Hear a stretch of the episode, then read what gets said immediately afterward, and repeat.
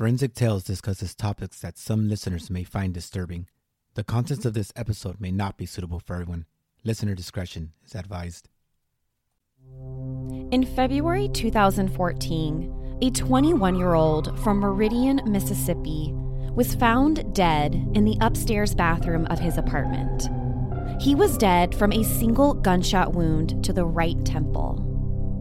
After a 45 minute investigation, the police chief called off the entire investigation and told all of the officers to go home. That this was a textbook case of suicide.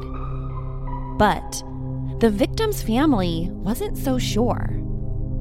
The victim's family discovered some troubling evidence. Like, why was the gun found on the left side of his body when he was right handed? Or, why did the friend that he was with the day of his death go to an ATM and try to withdraw all of his money? Things just didn't seem to add up to a textbook case of suicide, leaving many to question was the 2014 death of 21 year old Christian Andreacchio a suicide or a homicide? This is Forensic Tales, episode number 48 The Death of Christian Andreacchio.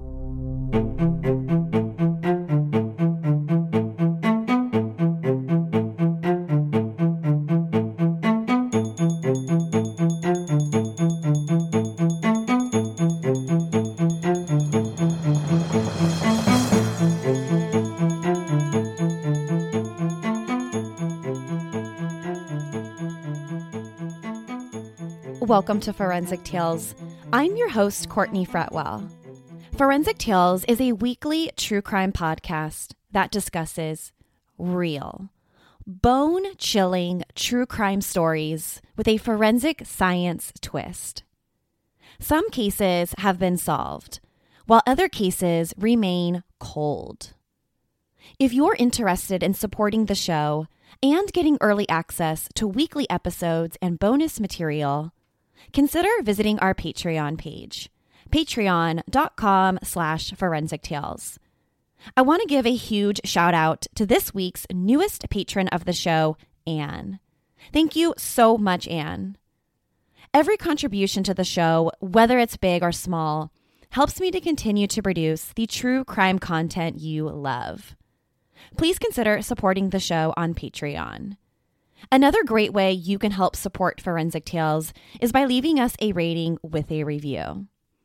Now, let's jump right into this week's episode. Hey guys, I hope everyone had a safe and nice Thanksgiving holiday. I know for me and my entire family, it was certainly different this year.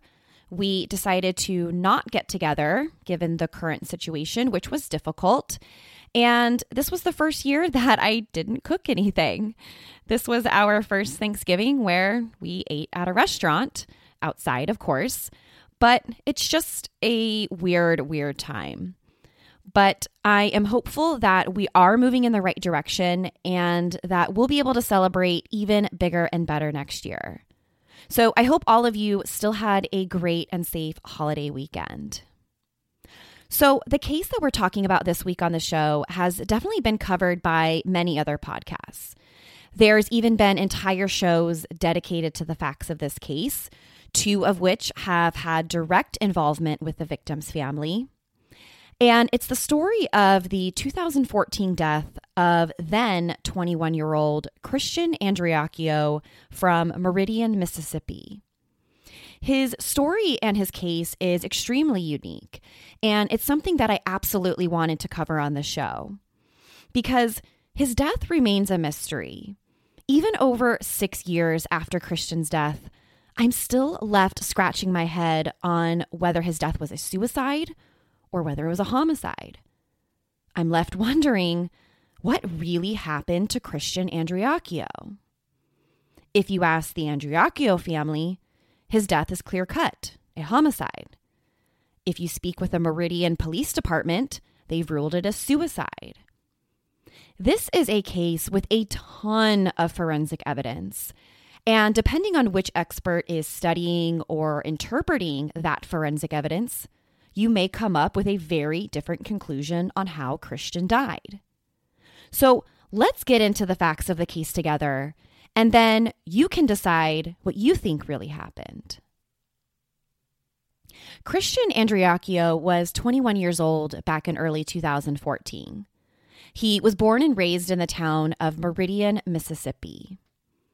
Meridian was a place with a long standing history in manufacturing, and it was also the birthplace of Jimmie Rodgers, who most people would regard as the father of country.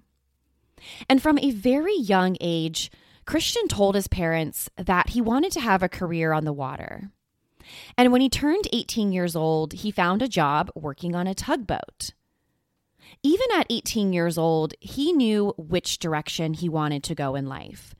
Something that most people don't figure out until many years later, or for some people, they never figure it out. But Christian was different. He wasn't one of those people. And he didn't just want a career on the water, he had much bigger dreams. He wanted to become the youngest captain at the Magnolia Marina where he worked. And by all accounts, in 2014, he was well on his way to making his dream a reality. In the first three years that Christian worked at the Marine, he had already been promoted twice, and all of his coworkers really enjoyed working with him. Now, taking a step back and looking at Christian's life, he was a happy guy. He was a fun guy. He was the kind of person you'd want to be around. And at 21 years old, he was also making some really good money on the tugboat. Even though the job had a slight downside, he was required to go on these 30 day hitches on the boat, but he loved it and he loved making good money doing it. It didn't really seem to bother him. In 2014, he had created a great life for himself, especially for only being 21 years old. He paid for his own apartment that he shared with his brother. He drove around Meridian in a fairly nice BMW. He owned jet skis. And because of his job at the marina, he was starting to create a really successful life for himself. A kind of life that his parents, Ray and Todd Andreacchio, we're super proud of. And which is why what happened on February 26th, 2014, just so shocking, not only to the family, but for many people throughout Meridian.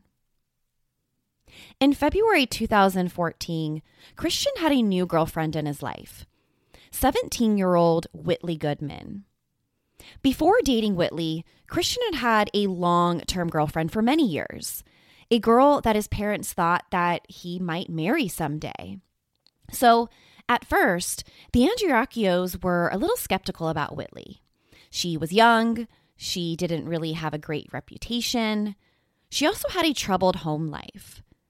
At one point, early in their relationship, Whitley moved in with Christian's parents, Ray and Todd. His parents knew that their son really cared about this girl, so they wanted to do what they could to help her out. But Whitley couldn't stay at the Andreacchio house for very long. After about a month, Todd, Christian's dad, was the one to tell Whitley, Look, you're starting to cause trouble. We gave you a place to stay, but I think it's time for you to go. So, after being kicked out of Ray and Todd's house, Whitley, by all accounts, moved into Christian's apartment that he shared with his brother. I don't think it was like a formal thing. It was like she pretty much had nowhere else to go and just started crashing at his place night after night. So during this time, Christian would be away for these 30 day stretches on the tugboat. So he would be away from the apartment for several weeks at a time. And Whitley, who was staying at the apartment, not only made herself at home, but she would also borrow and drive around in Christian's BMW, something that he really wasn't a fan of. On one of these stints on the tugboat, Christian was injured. Now, it wasn't an extremely serious injury, but it prompted him to look into some sort of life insurance. Now, keep in mind, Christian is just 21 years old. I am in my early 30s. And to be completely honest, I have not researched life insurance policies for myself. But after the accident, Whitley, his girlfriend, expressed her concerns that what if something happened to him while out on the water? Specifically, she worried what would happen if she got pregnant with Christian's child and he got injured. What, what would they do? Now, pause. Just to be clear, Whitley was never pregnant with Christian's child. This was just some story that she had come up with and was more of a hypothetical than anything else. You guys know that whenever there's talk about a life insurance policy, and it's in a true crime case, that spells trouble. So, on February 25th, the day before Christian's death, he was out on the water on the tugboat. On the 25th of February, one of Christian's coworkers on the boat, a woman by the name of Cheryl Stanley, remembered that one of Christian's friends, Dylan Swearingen, kept calling him and saying, Hey man, your girlfriend Whitley's been driving around town. She's using your car and she's been driving around with some dope dealers. Like, man, you need to get home. Now, this wasn't the first time that this has happened. Christian had already told his girlfriend Whitley many times before that she wasn't allowed to drive his car when he wasn't home. And they had already fought about who Whitley was hanging out with and who she was spending her time with. Christian, by all accounts, didn't like the guys that she was hanging out with. So Christian's on the tugboat. He gets all of these phone calls from Dylan, and he decides that enough is enough. His relationship with Whitley had already started to fall apart. And now, after finding out that she's at home, using his car, riding around with some not so great guys, he's had enough. He asked for permission to leave the boat early and he was going to go home, kick Whitley out of the apartment, get his car back, and break up with her. Christian got permission from his supervisors to leave the boat that night. And his friend, Dylan Swearingen, was there to pick him up on the morning of February 26th. Now, the boat that he was working at was in Louisiana, specifically at St. Rose. So his friend Dylan drove from Meridian, Mississippi out to St. Rose, Louisiana to pick him up. And then the two of them drove back to Meridian together. And once they arrived back at Christian's apartment, that is when the Andreacchios family life was turned completely upside down. Dylan and Christian got to the apartment around 11:30 in the morning on February 26. About six hours later, Ray and Todd Andreacchio received the phone call that is every parent's worst nightmare. They learned that their son, 21 year old Christian, was dead from a single gunshot wound to the right side of his head in an apparent suicide. As soon as Ray and Todd hung up the phone, they had a feeling in their gut that something was wrong. And when they started to find out more and more about the hours leading up to Christian's death, they were convinced that something was wrong. Before the Meridian Police Department called the Andreacchios to inform them of Christian's apparent suicide, the crime scene investigation lasted just under an hour. It was about 45 minutes. The first responding officers arrived at the apartment at 5:05 p.m. By 5:43 p.m., they were pretty much done with the investigation. And by 6:30 p.m., a Meridian police officer was already on their way to break the news about their son Christian. That is, of course, a little cause for alarm. It's really difficult to do a proper investigation in only 45 minutes. But before we spend too much time on that aspect, let's talk a little bit about what was on the initial police report. So, the first people that the police interviewed were Dylan Swearingen and Whitley Goodman. the two other people who were with Christian that day. Whitley told police that when Christian got back to the apartment with Dylan around 11:30 a.m., they started arguing. She said that during the argument, Christian became really upset. And sometime while fighting, he pulled out a gun, held it up to the side of his head, and asked Whitley if she loved him. Police had followed up and asked Whitley if, at any time during her relationship with Christian, if he had ever mentioned wanting to hurt himself or to kill himself at any point. And she had said, quote, No, I don't think so. After the argument between Whitley and Christian started to cool off, Dylan told Whitley and Christian that he was going to leave the apartment and that he was going to go pick up some food. According to Dylan, Christian had given him his debit card in order to pay for the food. Sometime after Dylan left to go pick up the food, Whitley stated to police that she went to go take a nap on the couch. Her first story was that she was asleep at the time of when Christian would have shot himself in the upstairs bathroom. She said she didn't hear the gunshot and that she didn't even wake up. Now, I think it's important to provide some framework to this. Christian's apartment was around a thousand square feet. It wasn't the biggest of apartments. So Whitley's story is is that she was asleep on the couch downstairs at the time and she didn't hear the gunshot. According to her, she didn't wake up until Dylan returned back to the apartment and woke her up sometime around four o'clock in the afternoon. Whitley will later on say that she had taken a Xanax before she went to go take a nap, and that's probably why she didn't wake up to the sound of a gunshot. When Whitley was first questioned by police the night of Christian's murder, they asked her where Christian's cell phone was.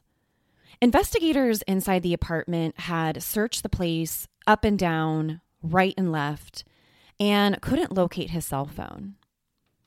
We know that during the course of an, the investigation that a person's cell phone can be the biggest window into somebody's life.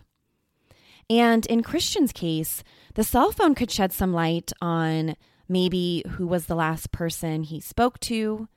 It could provide some insight into his frame of mind the day that he died. So police asked Whitley if she knew where his cell phone was. And for a while, she claimed that she had no idea where the phone was. It wasn't until police told Whitley that she wasn't going to be released until she told him where it was. She then pulled Christian's cell phone out of her purse and handed it over to detectives. Now, no matter what, for Whitley to have Christian's cell phone after he reportedly committed suicide will lead to more questions than it will answers here. And it's even more unusual that she denied having it for so long in the first place. Dylan Swearingen, who was also inside Christian's apartment, was also questioned by police. About an hour after Dylan and Christian arrived back at the apartment, so around 12:30 p.m., Dylan is captured on a bank security camera attempting to drain Christian's bank account. Dylan was at the ATM trying to withdraw all of his friend's money. He's trying to get the money just two to three hours before 911 was called after the gunshot. Now, I say Dylan attempted to withdraw all of Christian's money, but he wasn't actually able to get any money. He was at the ATM, but he didn't have the right PIN number. So he wasn't able to get anything from Christian's account. So obviously, police are going to ask Dylan, why is he seen on camera attempting to withdraw all of Christian's money who by all accounts at 12:30 p.m. is very much alive. Dylan's story to the Meridian police is that his friend Christian told him that he wanted him to have all of his money. Dylan said Christian told him to take his money while they were together in the car from Louisiana, where Christian's tugboat was, and Mississippi, where the apartment is. Dylan told police that Christian had been depressed for a very long time. So he wasn't surprised when his friend told him that he wanted him to basically have all of his money. And apparently, he didn't ask too many questions. He just made his way right to the ATM. Now, after the trip to the ATM, Dylan also stopped by a local Best Buy where he went into the store in order to get Whitley's cell phone fixed because apparently the cell phone had been damaged sometime during the argument with Christian in the apartment. Dylan returned back to Christian's apartment around four o'clock in the afternoon. He said Whitley was asleep on the couch. He went upstairs to see if he could find Christian, and that's when he said he found him in the upstairs bathroom, slumped over the bathtub, and that's when he said he called 911. Before Dylan and Whitley were released from questioning the night of Christian's death, they were both given GSR tests, gunshot residue tests. GSR tests are very routine in cases like this. A GSR test can determine whether or not someone had recently shot a firearm. But when you shoot a gun, it leaves behind residue on your hands and on your clothing for quite some time. When Dylan and Whitley were given gunshot residue tests, both of their tests came back positive for the presence of gunshot residue. Now, before Whitley was even administered the test, she admitted to police that they would find residue on her hands. Her story was that she had fired a gun the night before with some of her friends, including a guy by the name of Matt Miller. So it wasn't a surprise when her GSR test was positive because she had already come out to offer an explanation. Keep in mind, Whitley's story is that she was with Matt Miller the night before firing guns, who just so happens to be the guy Christian heard she was driving around with in his car. And that's why her test was positive. This would suggest that she hadn't showered. She hadn't really washed her hands all that well because it's not that difficult to wash away gunshot residue, especially if you really want to. So it is a little odd, to say the least, that her GSR test would be positive from supposedly firing a gun the day before. Dylan, on the other hand, was never questioned by police about why he also had gunshot residue on his hands. So, unfortunately, this is a really big missing piece to this entire puzzle that we may never know. The only thing we do know is that the only two other people inside of Christian's apartment the day he shot himself also had gunshot residue on their hands. Okay, we know Whitley and Dylan both tested positive for gunshot residue on both of their hands. What about Christian? What was on his hands? Well, he also had gunshot residue. But unlike Whitley and Dylan, the GSR was only on his palms, which suggests that Christian at some point would have handled the gun as well. The Meridian Police Department ruled Christian's death a suicide within 45 minutes. When investigators got to the bathroom, they saw Christian kneeling on the bathroom floor with his upper body slumped over the bathtub. Blood had began to pool in the bathtub and started going down the drain. On the day of Christian's death, the coroner assigned to the case signed the death certificate and listed the cause of death as a gunshot wound to the head. The coroner didn't indicate whether Christian's death was a suicide, homicide, or accident. Instead, the coroner listed the death as undetermined. The following day, February 27th, Christian's body was sent to the medical examiner's office for an autopsy to be performed. And a couple weeks later, on March 28th, the medical examiner's office issued a report indicating the final autopsy findings, which was a cause of death of a gunshot wound to the head, and the manner of death was suicide. That's a little confusing, I know. The coroner said manner of death undetermined, and the medical examiner said suicide. Keep in mind, the death certificate is issued based on a coroner's findings, not on a medical examiner's. But the Andreacchios didn't believe that Christian would have killed himself.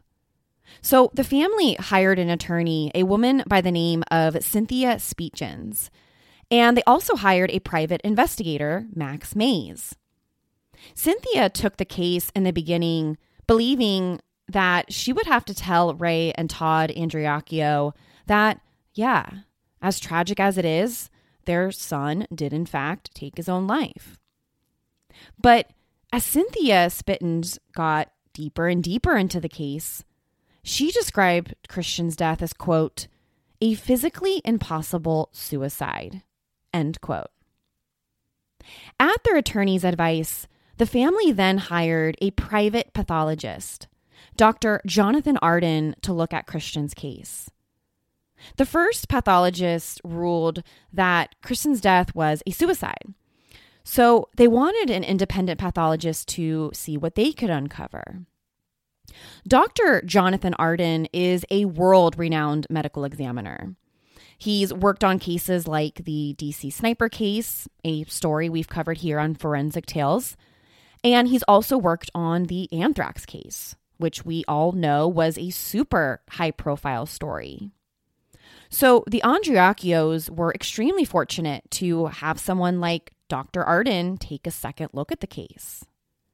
And when he looked at it, the first thing he noted was the positioning of the gun and the positioning of Christian's body. The gun had been wedged near the upper left thigh on the outside of the bathtub. The entrance of the bullet had been on the right side of Christian's head, specifically his right temple. Dr. Arden's argument is that once Christian was shot, he would have lost all muscular function or the ability to move his body at all. So, if Christian, who is right handed, shot himself on the right side of the head, why was the gun found on the opposite side of his body? Dr. Arden argued that the gun should have been found much closer to Christian's right hand, not down by his left thigh. The gun that was used was a 45 caliber semi-automatic firearm. Now, full disclosure, I know next to nothing about firearms. I don't own one. I've only shot a gun once in my life. I am no firearm expert, okay?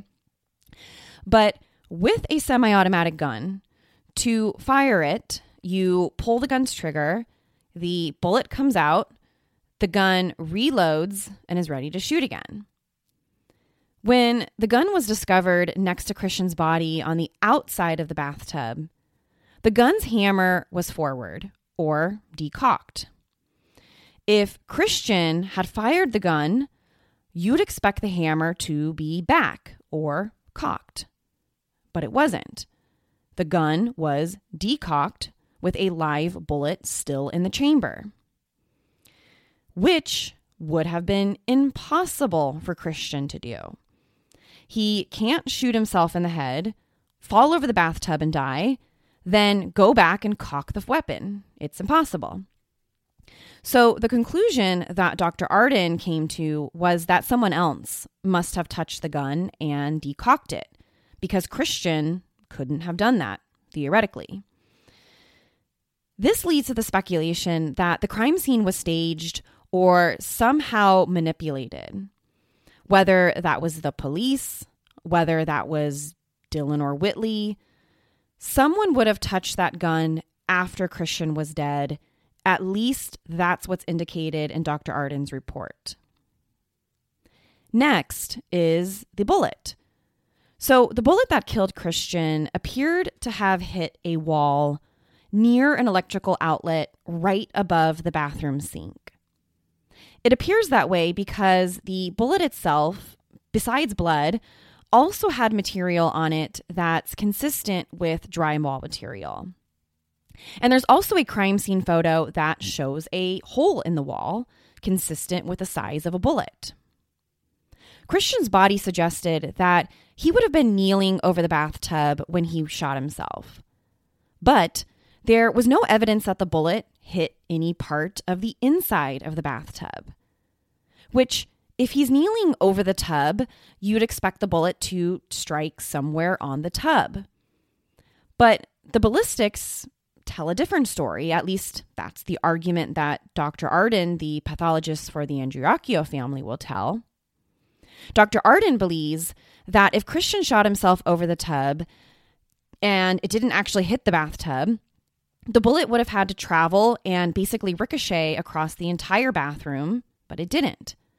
There's only one hole near the bathroom sink, suggesting that Christian was in a different position from when he was shot compared to the position that he was in when first responders arrived. If you believe this medical examiner's assessment, Christian can't move or change his body position after being shot on his own. It's physically impossible.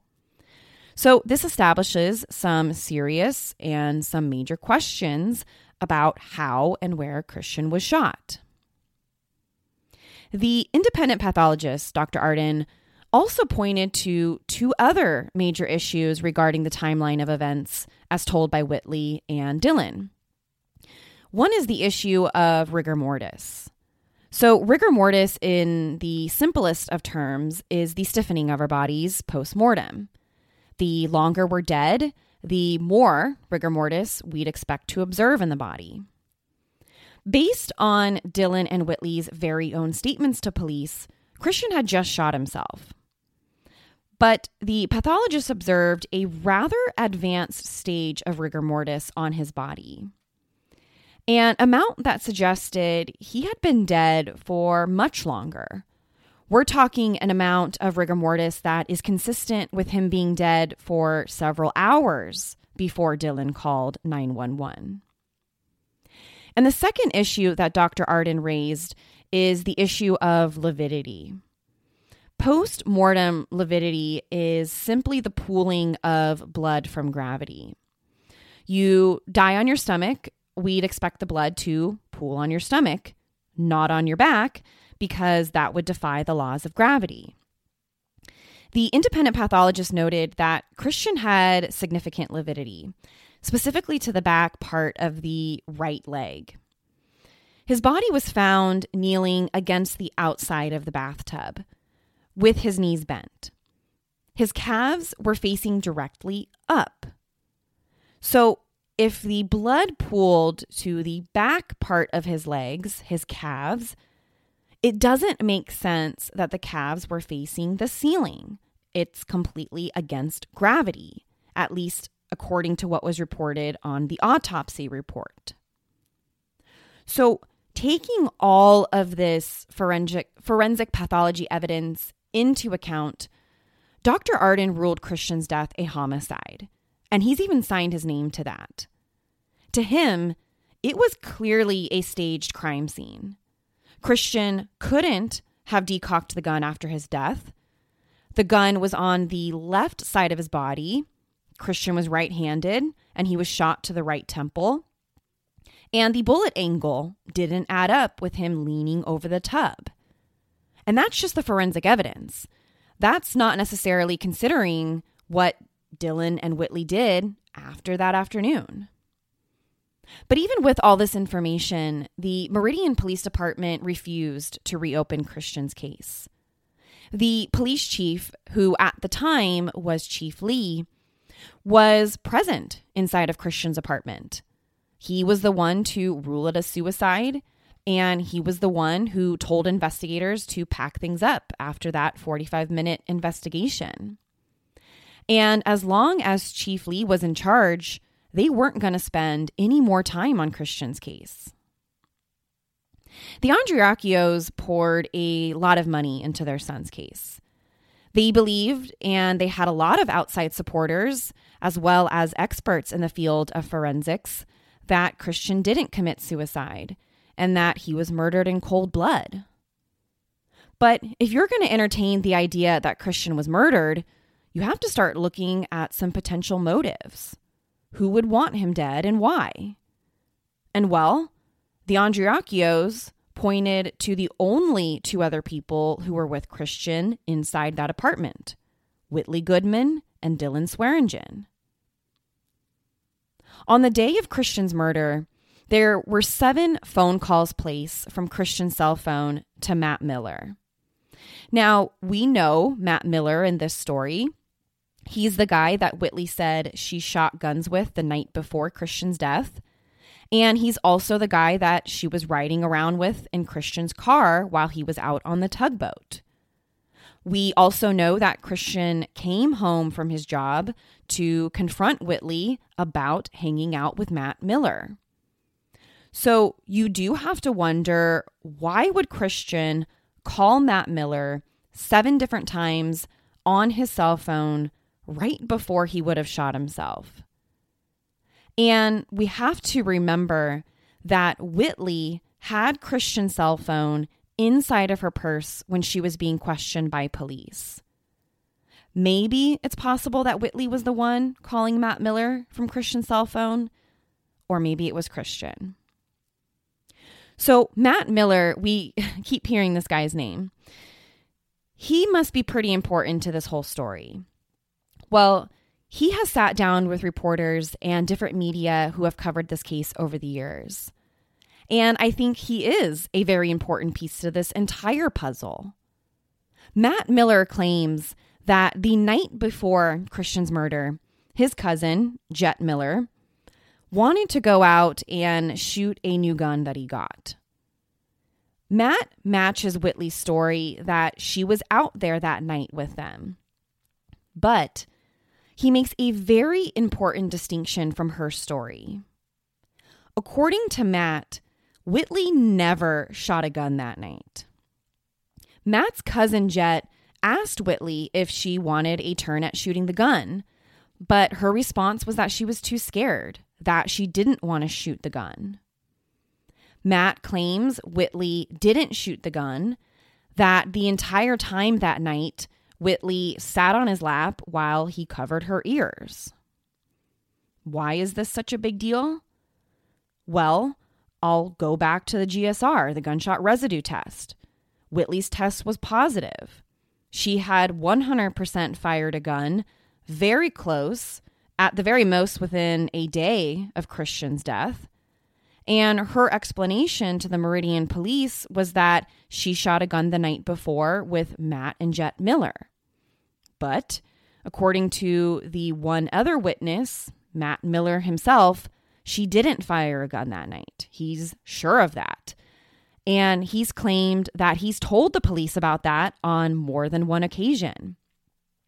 So that's a major problem. That's a major inconsistency and leaves the door open as to the real reason why Whitley would have had gunshot residue on her hands the night of Christian's murder, when we know she was in that 1,000 square foot apartment when it happened. The other issue is that the other person who was with Matt Miller and Whitley was Jet Miller, his cousin. And Jet says something completely different.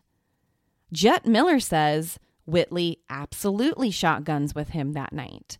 He doesn't have the same story of Matt that she didn't. Jet Miller recalls that she did shoot the gun at least once. There was also a fourth person out there that night, a guy by the name of Zach Tab. Maybe Tab could be the one to say whether she did or she didn't shoot a gun. Well, Tab's statement isn't so clear. The Meridian Police Department didn't contact him right away, and we don't know what his statement ever was. So one person says Whitley shot the gun, the other says that she didn't.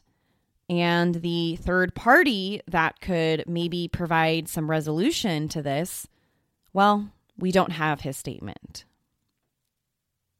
Matt Miller also provides some insight into Whitley's story in the weeks following Christian's death. According to Matt, at first, Whitley told him that she did wake up to the sound of a gunshot and she was the one who found Christian dead. One week later, she supposedly told him that she didn't hear it, that Dylan was the one who found Christian in the bathroom, and then Dylan woke her up. In text messages between Matt Miller and Whitley Goodman, he confronts her about this. He comes out and says, Whoa, whoa, whoa, you completely changed your story, not only to me, but you've completely changed it from what you told police when they questioned you. This is a part of the whole thing that has always bothered me. When she says she did wake up and she was the one that found Christian, then later says, no, no, no, Dylan was the one who found him. I was sleeping. Which one is it? Those are very different stories. And that's not something you can just mix up or you can forget. You either discovered him or you didn't. There's no in between. So the Andreacchio family believes that Dylan and Whitley are absolutely involved and had the motive for killing Christian. And the motive was simple money. The family points to Dylan, who was seen on ATM surveillance footage trying to withdraw all of Christian's money that afternoon. They point to Whitley's earlier interest in Christian obtaining life insurance. And the Andreacchios point to the forensic evidence that the private pathologist, Dr. Arden, discovered about where the gun was found, the inconsistencies in the body's rigor mortis and lividity, the bullet hole in the wall. And over the next couple years, the Andreacchios are convinced that this wasn't a suicide. Three years after Christian's death, Chief Lee, the Meridian police chief, retired from his position. This was the chief who, after 45 minutes, told everyone to go home, that Christian's death was a suicide.